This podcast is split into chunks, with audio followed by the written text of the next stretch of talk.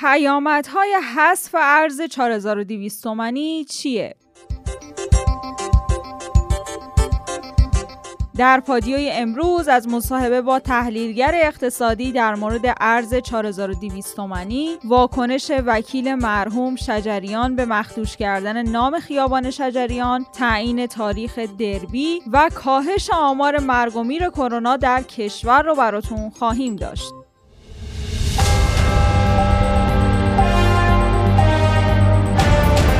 همونطور که می‌دونین ما هر روز ساعت 8 شب خبرهای مهم روز رو به صورت تصویری براتون در یوتیوب رادیو پادیو منتشر می‌کنیم. برای اینکه بتونید ویدیوها رو از اونجا بگیرین زدن دکمه subscribe و زنگوله رو فراموش نکنین. لایک و حمایت شما باعث دلگرمی ماست. لینک یوتیوب رو هم در caption براتون قرار دادیم.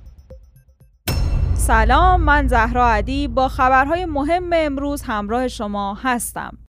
مجلس با ثبت نام الکترونیکی داوطلبان انتخابات ریاست جمهوری مخالفت کرده. نماینده های مجلس ماده ای را از طرح اصلاح قانون انتخابات ریاست جمهوری حذف کردند که در اون وزارت کشور موظف به راه اندازی سامانه الکترونیکی برای ثبت نام داوطلبان انتخابات شده بود. نمایندگان مجلس در جلسه امروز مصوب کردند که داوطلبان انتخابات ریاست جمهوری الزامی ندارند که برنامه مکتوب موقع ثبت نام ارائه بدن. نامزدهای ریاست جمهوری باید سه ماه قبل از ثبت نام استعفا داده باشند.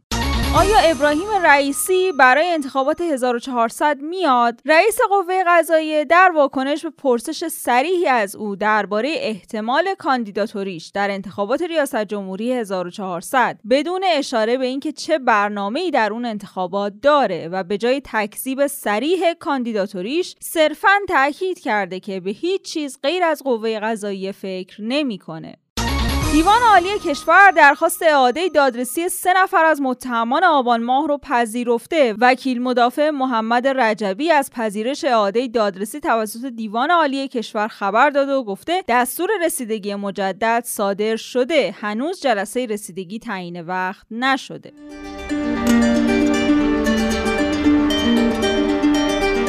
ماجرای حمله شدید زرقامی به آمولی لاریجانی چیه؟ زرقامی رئیس اسبق صدا و سیما که سودای شرکت در انتخابات ریاست جمهوری رو داره و نسبت به عملکردش در صدا و سیما به تازگی حرفای جالبی می‌زنه اخیرا در گفتگو با مهدی نصیری مدیر مسئول و سردبیر سابق کیهان درباره ماجرای حمایت آمولی لاریجانی از اکبر تبری معاون اجرایی سابق قوه قضاییه که در دادگاه به جرم رشوهگیری به 31 سال حبس محکوم شده گفته وقتی آقای آمولی لاریجانی با همه وجود از آقای تبری حمایت می‌کنه. به طوری که وقتی اولین بحث ها در مورد تبری پیش میاد به نام دفتر لاریجانی اطلاعیه صادر میشه و تمام قد تبری رو از تهمت ها بری می‌کنن به نظر من اون نامه یا اطلاعیه برای اثبات اصحاب قدرت و ثروت سند تاریخیه. رئیس سابق صدا و سیما گفته خطر بزرگ امروز تقاطع اصحاب قدرت و ثروت سالهای اخیر این دو جریان هم همدیگر رو به خوبی پیدا کردن. اکبر تبری فقط یه نمونه از اونه.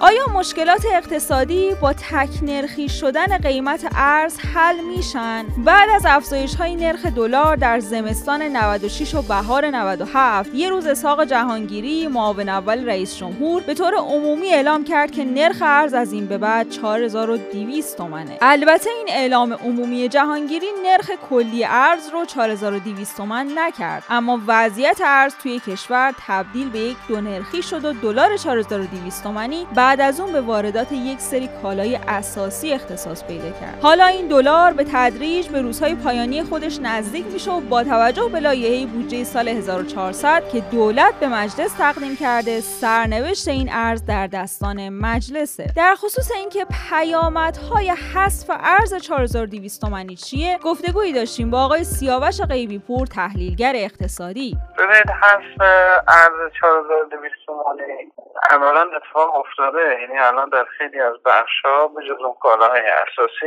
این ارز تحقق میدانی یا تحقق هدفی نداشته یعنی به مقصود خودش نرسیده بود. و عملا اون کالاهایی هم که از این ارز استفاده می‌کردن عملا راندی برای ایجاد شده بود. ولی اون چیزی که حالا بعد از این اتفاق میفته که یه مقدارش اتفاق افتاده یعنی این شرایطی که الان ما خیلی از کالایی که الان در کنار شما هست ارزشون آزاده. یه مزیتی که داره اینه که بخشی از این راند حالا این راند تعمدی هست یا با برنامه یا بدون برنامه برای ایجاد شده بود از بین میره. منابع دولت می‌تونه به طور هدفمند به مقصود برسه. این یه بخش ولی حالا این گرفتاریایی که این داره اینه که ما در یه دوران گذری هستیم که از اقتصاد دولتی باید به یه اقتصاد تقریبا آزاد برسیم و خیلی از این حمایت هایی که انجام میشه یارانه های پنهانی که الان وجود داره این یارانه های پنهان هم برای تولید داخل مشکل ایجاد می‌کنه و هم برای توزیع درآمد. یعنی ما اگر این ارزی که الان در کشور 4200 تومن بین افراد که واران توزیع شد درآمد واقعیش رو به کل جامعه تقسیم کنیم خیلی چیزی نصیبشون نشده. ولی اگه اینو برداریم مفهومش اینه که توزیع درآمد به عدالت نزدیک میشه و دولت می‌تونه با این ارزی که اینجا هدر می‌رفت در کارهای اساسی زیربنایی زیرساخت عمران کمک کنه و یه توضیح درآمدی به این شکل انجام میشه. ولی اثر تورمی و اثر روانی این افزایش هم عموما در بازار هست مثلا در آغاز اجرای قانون بودجه و اجرای تغییرات ارزی. ما یه اثرات تورمی و حال در کوتاه مدت داریم که این اثرات معمولا در وسط سال بعد دو سه ماه اثر واقعیش مشخص میشه و به یه چیزی به تعادل می‌رسه. یعنی همینطور نیست که بالا بمونه و اقتصاد رو در شرایط نامتوازن قرار بده. ممنونیم از آقای سیاوش غیبی تحلیلگر اقتصادی که وقتشون رو در اختیار ما گذاشتن. شاهکاری جدید از طرف مسئولین و این بار قرعه به نام مشاور عالی وزیر بهداشت خورده. محمد اسماعیل اکبری در یک برنامه تلویزیونی مسئله کودک همسری رو مزخرف دونسته و از زنان خواسته سعی کنن زیر 20 سالگی باردار بشن. زن از زمانی که تختانش فعال میشه تا زمانی که تختانش دیگه فعال نیست می‌تونه بارور بشه. این در همه زنها این نیست که از ده سالگی تا پنجاه و چهار سالگی همشون تختانشون فعاله. یکی دوازده سالگی میشه یکی سیزده سالگی میشه. به طوری که ایران قانون وضع کرد سیزده سالگی رو مبنا قرار داد. ولی ما روزداریمون رو نه سالگی تمام یعنی ده سالگی در حقیقت. مکلف شرعی می‌دانیم. چرا؟ چون در طبق عرف فیزیولوژی انسان اونجوریه. حالا بعد کسی میره از اون مقلدش مجوز می‌گیره که آقا این بچه کوچیک نه سالگی شما برو ده سالگی بده یازده سالگی بده. ولی او رو خدا اونجوری خلق کرده. به محضی که اون نشانه ها پیدا شد ایشون شده خانم. آخه اینا حرفای مفتی. به منی که این همه حالا بیا برو علمی تو دنیا دارم بیان بگن که ایشون میگه کودک آوری نه. کودک همسری و از این مزخرفات. اما یک نکته ای رو که پشتوانی علمی داره. سطح استروژن. که معنی زنیت و مسئله باروری.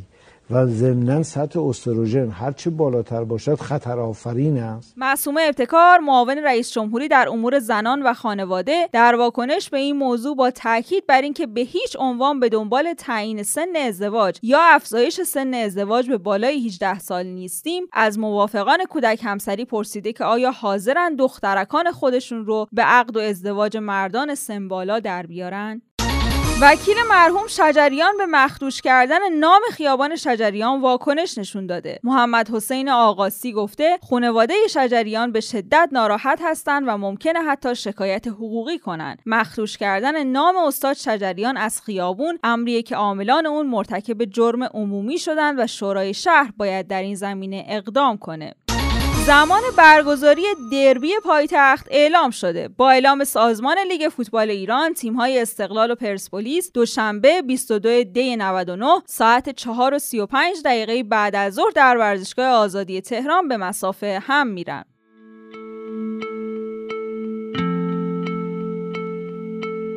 پادیو رو با خبرهای کرونایی ادامه میدیم. طبقه بندی افراد برای واکسن کرونا در کشور انجام شده. وزیر کشور اعلام کرده وزارت بهداشت دقیقا افراد رو طبقه بندی کرده و نخستین گروه برای دریافت واکسن یک میلیون و هزار نفر از افراد سمبالا و کسانی هستند که بیماری پیش زمینه ای دارند. گروه دوم کادر درمانی و گروه هایی هستند که در بیشترین تماس با مراجعه کننده ها قرار دارند.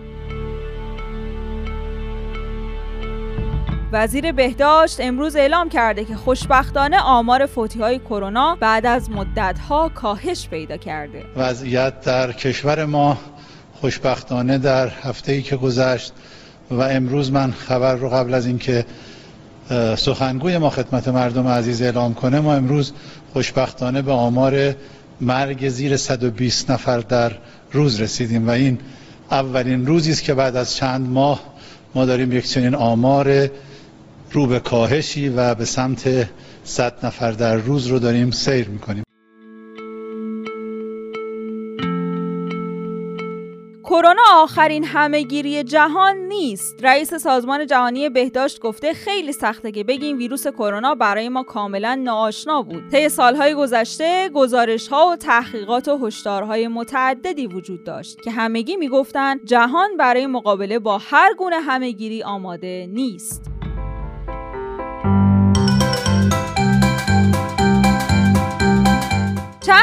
که کاربرا در شبکه های اجتماعی نوشتن براتون می‌خونیم. نهال گفته تو ونزوئلا جایزه بهترین بازیکن زمین مرغ میدن. چهار روز دیگه ما اینجوری نشیم خوبه. آیدین نوشته طرف تنها دشمن تو زندگیش اجدهای توی قارچخور بوده. حالا هر وقت توی کاری ازش انتقاد می‌کنن می‌نویسه حجمه ها نشان داد که پا در مسیر درستی گذاشتم. خلافکارم گفته دوستم زنگ زد. زار زار گریه می‌کرد. می‌گفت مادر بزرگ دوستم فوت کرده. بعد یادم من به دوستم گفتم بابابزرگم فوت کرده. گفت حاجی اصلا رو من حساب نکن. من نمی‌تونم با مادر بزرگت عروسی کنم.